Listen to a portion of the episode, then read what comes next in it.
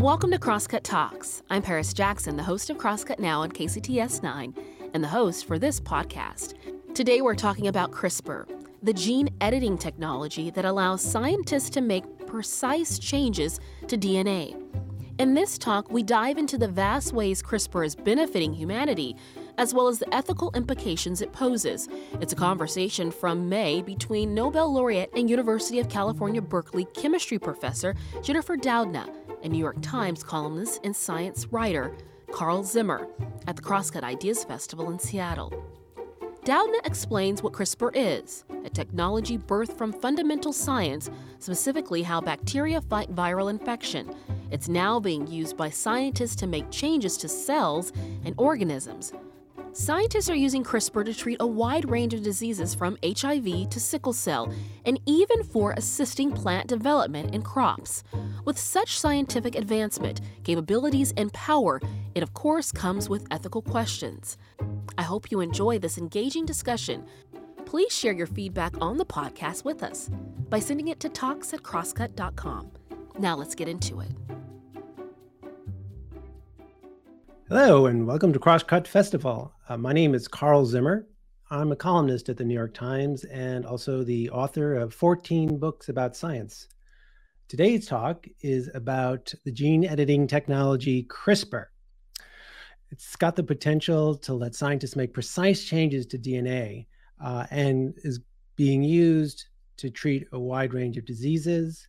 Uh, it's already being used to develop new treatments for uh, HIV, sickle cell diseases, and other disorders. Uh, it's also being used to create new crops that are resistant to pests and diseases. So, we're going to explore today the potential of CRISPR to help humanity, but also the ethical challenges that it poses to us. Uh, and today we are joined by one of the people who actually won the Nobel Prize for CRISPR. Uh, Jennifer Doudna is a professor at University of California, Berkeley and uh, she brings uh, a huge wealth of knowledge about this subject.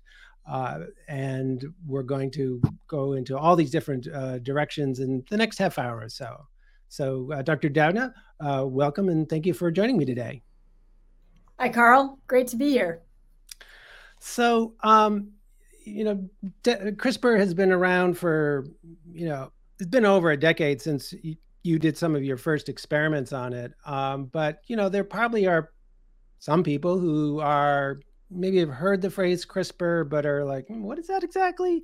So maybe we could do like a real quick, uh, just uh, uh, tutorial for people about what exactly it is that we're talking about. What is CRISPR? Well, it might sound like where you store your vegetables in the refrigerator, but uh, it's actually a technology and it came out of fundamental science around the way that bacteria fight viral infection. So it's kind of a classic example of curiosity driven science going in an unexpected direction. So it, it's now being used by scientists, as you said in the introduction, to make precise changes in the DNA of cells and organisms. And really what this means is that we now have the ability to tweak or even completely rewrite the code of life um, in cells in a way that gives us precision control over the genes that affect how we uh, you know how we live our lives uh, how we interact in the environment our health and uh, as you mentioned the the way that crops and plants are developing. So it's really powerful tool so these are these are molecules that bacteria were making on their own, and you and your colleagues have been figuring out how to tailor them to actually change DNA in the way that you want. Right, and you can think about it almost like a, a scissors. You know, it's a it's sort of like a, a uh, way to cut DNA that triggers DNA repair in cells, and that repair is a way that you can actually edit the genome and make targeted changes. And what's great about CRISPR, and here's the thing to remember about it if you remember one thing, is that it's programmable. So it can be targeted to particular places and the scientist can control where it goes. So that makes it a really useful tool.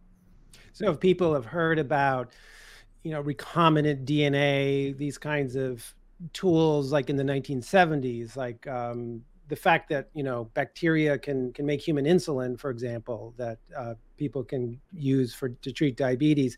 That's a that's an earlier kind of technology, and we're talking about something that's more precise. Exactly. That's that's right.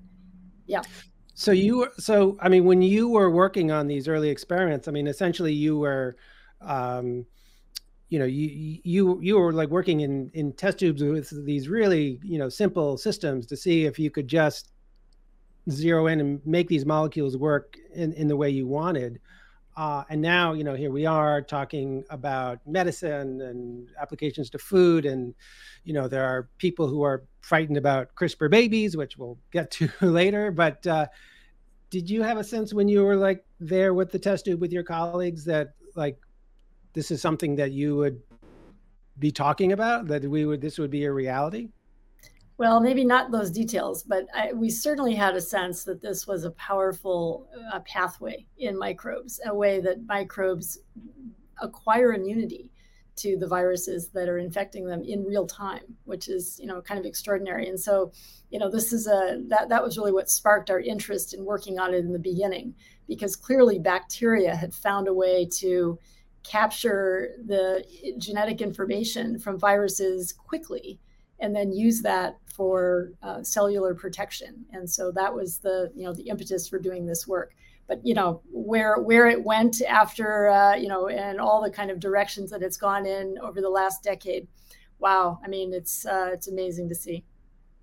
Yeah i mean i guess you know once once people figured out how to get crispr into human cells I mean, then things really start to uh, take off in terms of the possibilities for for medicine. If you're looking at something, a situation where you've got a, you know, some kind of, of condition, medical condition that has something to do with with how your genes are spelled out, essentially. Um, and I guess I guess now we're, I mean, we're kind of at this amazing point where you know the FDA is is pretty quickly potentially going to be approving some CRISPR based medicines. Um, I, maybe we could like talk a little bit about, um, say, for example, um, the, how to use how how you use sickle cell anemia. Uh, I'm sorry, how you use CRISPR to to treat a condition like sickle cell anemia. Kind of walk us through. You know, let's talk about the disease and how CRISPR can actually help. Well, we could start with what, what is sickle cell anemia. So it's a very well characterized genetic disease that uh, occurs in people that inherit two copies of a gene that contains the sickle cell mutation. And so that turns out to be a single letter change in the DNA code in a gene that is encodes a protein essential for carrying oxygen in red blood cells. So when somebody inherits two copies of that sickle gene, then they are subject to this disease. And it's you know it's a, a disease that has terrible uh, consequences for their their lives and their and their health. Up until now it could be diagnosed it could be you know treated sort of you know mitigated. Some of the, the the, conditions often with things like blood transfusions so requiring hospitalization. But we really didn't have a way to address the cause of the disease. And that's really where crispr comes in because the technology allows scientists to actually either directly correct that disease causing mutation or uh, to turn on the production of another protein that can suppress the effects of the sickle cell mutation. And that's actually how this first therapy is working. It turns on production of a sickle, um, uh, sorry, a, um, a fetal form of the protein hemoglobin that can suppress that sickle cell mutation. So it's right. a you know, it's an extraordinary uh, path forward that basically offers a cure for patients. So you so you have a so the adult version of of hemoglobin that we make that is in our red blood cells that's got a mutation that causes this faulty thing to happen but yeah. we also have this sort of this gene for a second kind of hemoglobin that we make as fetuses and that shuts off after we're born and so the secret here is to, to change that switch with CRISPR. So now people can make that fetal hemoglobin and that's going to work. That's going to work well enough for them. Yeah, it seems like it's a one and done kind of therapy working just the way you described. So you turn back on that fetal gene and now people are basically symptom free.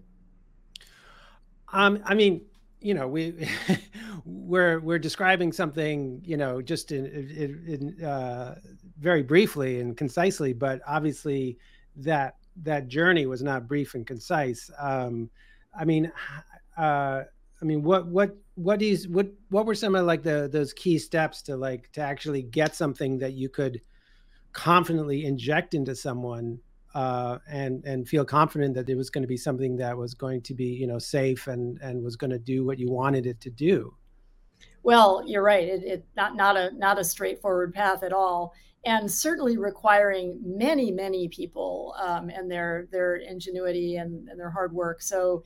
Uh, there was not only the CRISPR technology itself, of course, but also all of the research that went into understanding the biology of sickle cell disease, and the way that it would be possible to activate the, the production of fetal hemoglobin so that you could suppress the effects of the disease then uh, you know figuring out how to use crispr to do exactly that and do it precisely and, and safely and then as you said figuring out how to actually do it in a, a patient and it's probably worth mentioning that right now the way that works in patients is that the crispr technology is is put into cells that are first removed from the patient. So the genome editing is actually done outside the body. It's done in a lab, and those those genome edited cells can then be reintroduced into the patient. So mm-hmm. it's you know it works well, but it it's expensive and it takes time. Right, right. So so these are these are these are cells that you can take out of someone's body. You can mm the these are the kinds of cells that will give rise to red blood cells. So you take right. them out of someone's body, you do the CRISPR in a lab where you can control the the, uh, the conditions and you can screen them, and then you can put them back into someone where they're going to start to supply this population of red blood cells that can really do the job. That's is that the idea? That's the idea, right? And and so it's it's like you described it also involves essentially doing a bone marrow transplant because you have to kind of create a little space in the bone marrow for these new edited cells to take over, you know, take residence. And of course that, you know, is a is a difficult procedure and and requires weeks of hospitalization. So it's uh, you know, it's non-trivial to to do it. On the other hand, it looks like it's truly a one and done procedure. So it's it's quite quite extraordinary in that regard. And you know, so we I hope I hope we'll talk about this a little bit. But I think one of the issues right now is you know this works really well, but how do we make sure that people who can benefit from it get access and yeah. can afford it, right? So yeah. sure. I mean, we already. I mean, we kind of have a a, a glimpse of what we might be dealing with with CRISPR medicine with these these other kinds of therapies, gene therapy, where you use other techniques to just you know insert a, a, a whole gene into somebody's cells to um, to do something that uh, their genes can't do. And there are some impressive results for like hemophilia and so on with that. But um, i believe it's i mean it's you know it is literally one shot the those things need but they're like three million dollars for the treatment. Um, yeah. you know the companies say well you know it's cost effective over the long run because hemophilia is such an expensive disease to treat. But um, i imagine that we'll be wrestling with these issues with crispr too. I mean how do you i mean what do you what do you think i mean you know you're you're a biologist not a health economist but i mean you, have you had thoughts about what might be the best way forward for this Absolutely. I mean, it's, it, that was actually a motivation for starting the Innovative Genomics Institute a few years back, which is a nonprofit based in at the University of California in the Bay Area. Was the was to think about exactly that question: How do we take what's a, clearly a very exciting, very powerful technology that has tr- extraordinary opportunity, and uh, bring it to a point where it is widely affordable and available. And, and you know that's a that's a tall order. How do we do that? It's non-trivial to do it. Certainly will involve companies. I think what a, what a nonprofit can contribute to that is really thinking about what the breakthroughs are in uh, accessory technologies that will enable more widespread distribution. And so, for example, one of the things that we're working hard on right now is how do we get around having to do a bone marrow transplant? Wouldn't it mm. be amazing if you could provide a patient with a one time treatment that was delivered by, say, an injection or even potentially orally, where uh, you know they get they get the uh, the editor it goes to the cells in the body that need editing and uh, and then they're they're they're cured. So it sounds again uh, you know today that sounds kind of fa- fantastical but i think it's i think we can bring that uh, into into reality with the right focus on the delivery technology that will be needed. We'll be back with more after this. At amazon there's a way up for anyone because there's something for everyone like Jessica, who completed free technical training programs and is getting her bachelor's with Amazon's prepaid tuition. Even if you have no knowledge or no experience in IT, Amazon has the tools and the resources to teach you. I've been promoted three times and it's been a significant boost in pay for me. Free technical training programs at Amazon move full time and part time employees into higher paying jobs. Visit aboutamazon.com for more info so so the idea is that you these molecules you call the editor you'd put it in some sort of package and that package when it's injected or swallowed it would be able to make its way through the body you know to to these sites where the cells that they need to edit are. They, they would actually i mean it it does sound a little like science fiction i have to say. Yeah yeah it does yeah but you know it's it's uh, worth uh, uh, it's worth recognizing that cells in the body have molecules on their surface that marks them as particular kinds of cells. And so it's not maybe out of the realm of possibility. In fact, we know that viruses are very good at doing this, that they can actually figure out what those little uh, um, molecules are on the surface of blood cells and blood stem cells, which are the cells that would need to be edited for, for sickle cell disease, and hone into those and leave all the other cells alone. Mm-hmm. Are there so so? I mean, uh, it's so it's possible we may see FDA approval of a treatment for sickle cell anemia or some blood disorder this year. Do you? I mean, are there other uh, diseases that you think are um, particularly good, sort of low hanging fruit for CRISPR? Do, things that you know we might be looking for uh, in the next few years?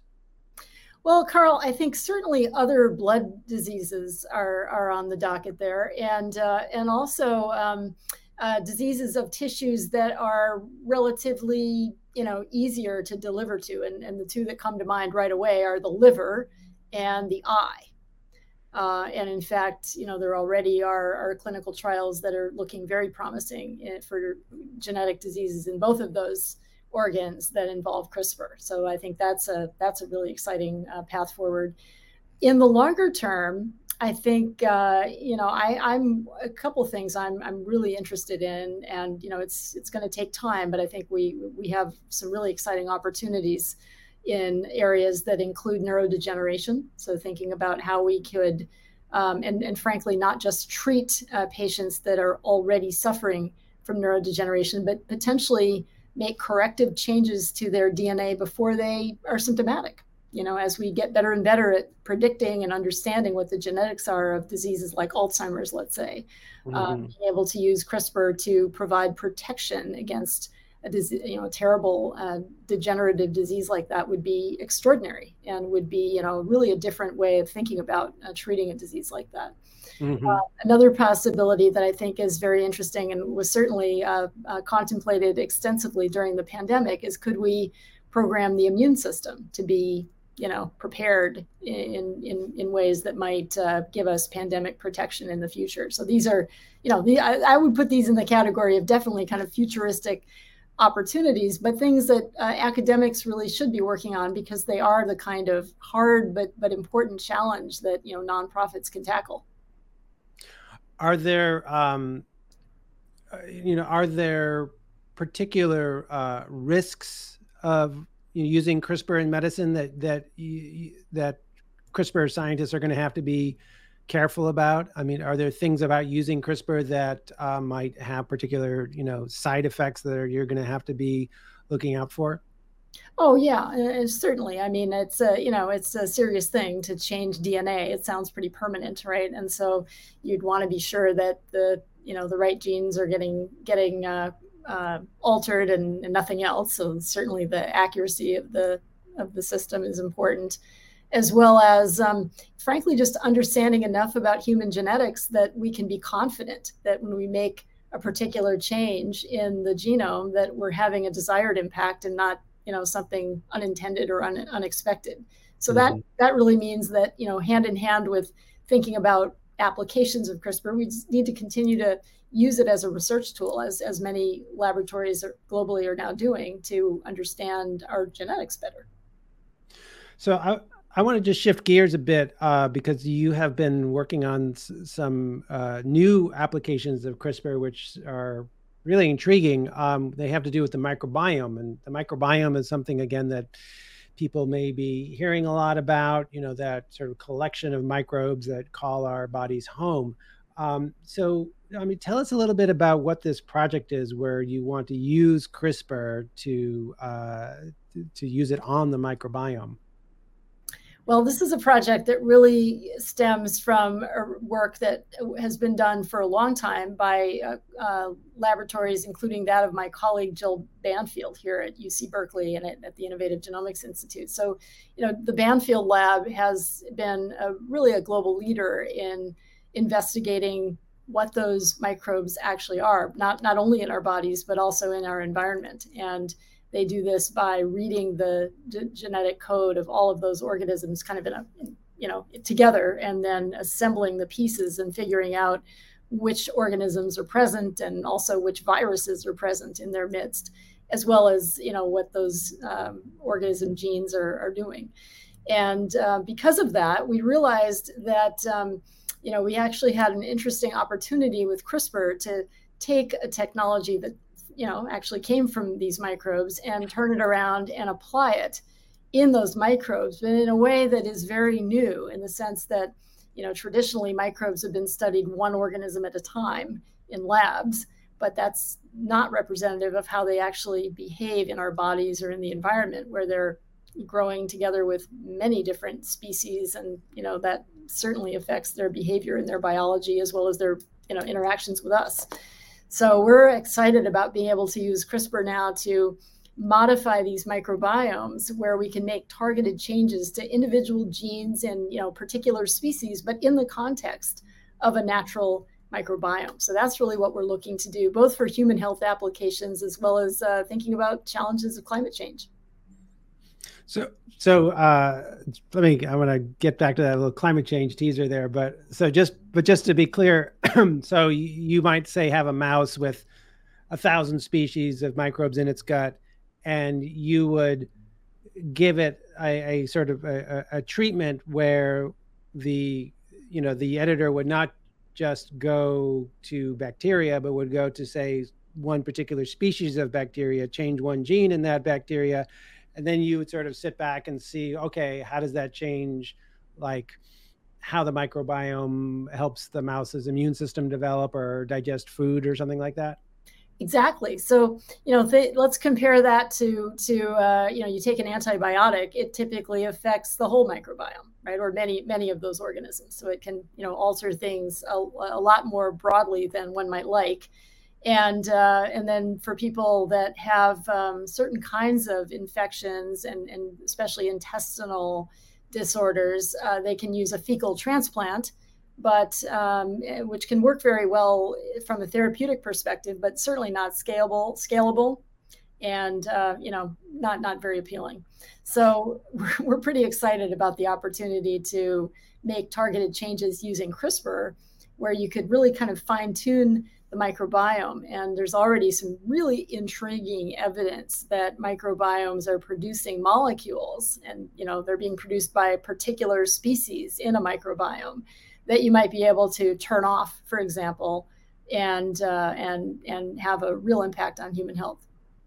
So I get the human health. Now, where does climate change come into this? Yeah, great question. So, uh, well, you know, I was, when we started this project, I was astounded to discover that um, uh, methane, which is a very potent uh, greenhouse gas, more, much more potent than, than carbon dioxide, is uh, produced by livestock. And in fact, it's one of the, the big livestock are one of the big contributors to global methane emissions every year and they've uh, you know this this there's really strong evidence that methane is you know one of the major uh, contributors to global climate change since pre-industrial times So, what do we do about that? Because uh, you know, there's a lot of farming that goes on, and and I don't think we're going to be uh, getting rid of farm animals anytime soon. So, we're contemplating a future where CRISPR could be used in the cow rumen to make again those same kinds of targeted changes to the microbiome that would uh, reduce or even eliminate methane emissions by fine tuning the metabolism of that or that uh, that organism in that um, microbial community.